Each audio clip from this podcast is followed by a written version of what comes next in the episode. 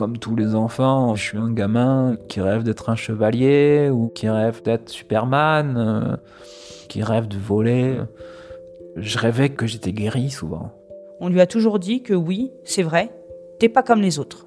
Mais justement, le fait de pas être comme les autres, c'est une force. Qu'est-ce que tu ferais si l'échec n'existait pas? Et en fait, du coup, d'un coup, ça ouvre des fenêtres, des portes. On se dit, ben, si l'échec n'existait pas, je ferais ça, ça, ça. Et alors, il faut le faire. Parce que souvent, en fait, on est limité par les peurs, par euh, les croyances.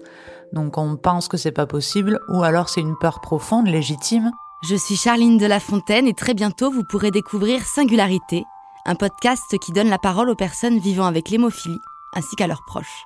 Dans chaque épisode, j'irai à la rencontre de celles et ceux qui vivent cette maladie au quotidien.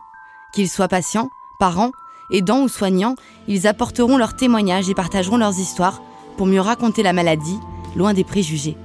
Vous pouvez déjà vous abonner sur toutes les plateformes de podcast pour ne rater aucun épisode. Singularité est un podcast de voix des patients, la plateforme d'accompagnement des personnes atteintes de maladies chroniques.